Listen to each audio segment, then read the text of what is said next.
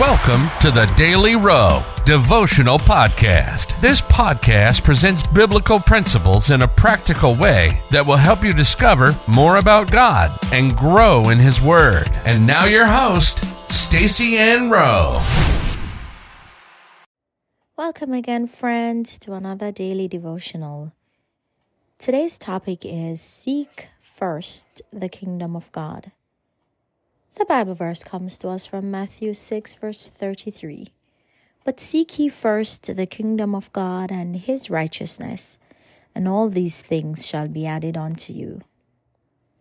It was not a mere coincidence where the scripture said, Seek ye first the kingdom of God.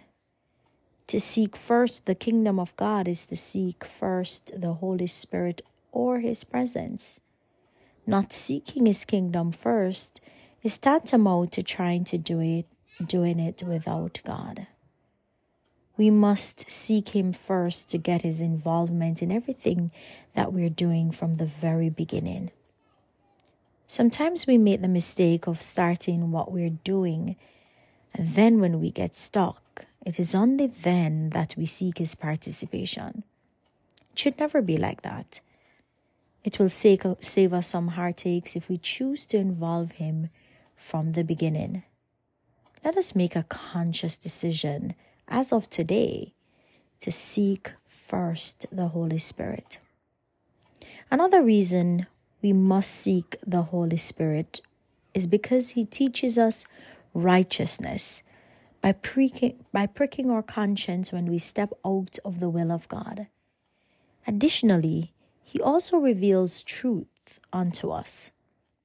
John sixteen verse thirteen says that He leads us into all truth. Before we can fully walk in righteousness, we must first know the truth, and it is the Holy Spirit who reveals that unto us. Furthermore, we should never forget that it is the Holy Spirit who gives us the power to live righteously. In every facet of our lives, we need the Holy Spirit.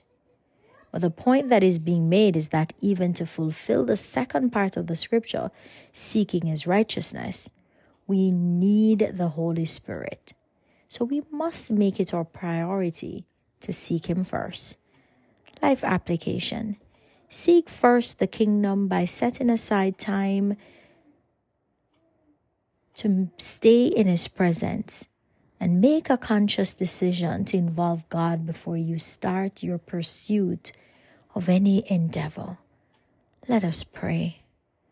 Lord, early will I seek You in all things. May I never leave You out of anything I am doing. In Jesus' name, amen.